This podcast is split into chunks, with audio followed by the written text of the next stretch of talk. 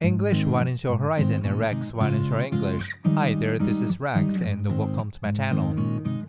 2024 in preview, a global minimum tax on firms. More than 130 countries struck a historic deal in 2021 that sought to change the way big companies are taxed. In 2024, it will at last start to have an impact. Several countries will begin implementing laws relating to a part of the agreement which aims to ensure no big firm pays tax at a rate of lower than 15%. To do so, they will start collecting top up taxes from companies which exploit tax havens.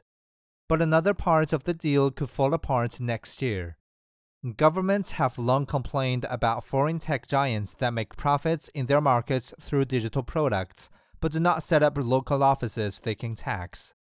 The agreement granted governments a firmer right to tax such companies, which are mostly American. But America's politicians are unwilling to grant foreigners more rights to tax its firms. This could lead to a tariff war between some 30 countries and America. Efforts to avoid such a costly skirmish will be fraught.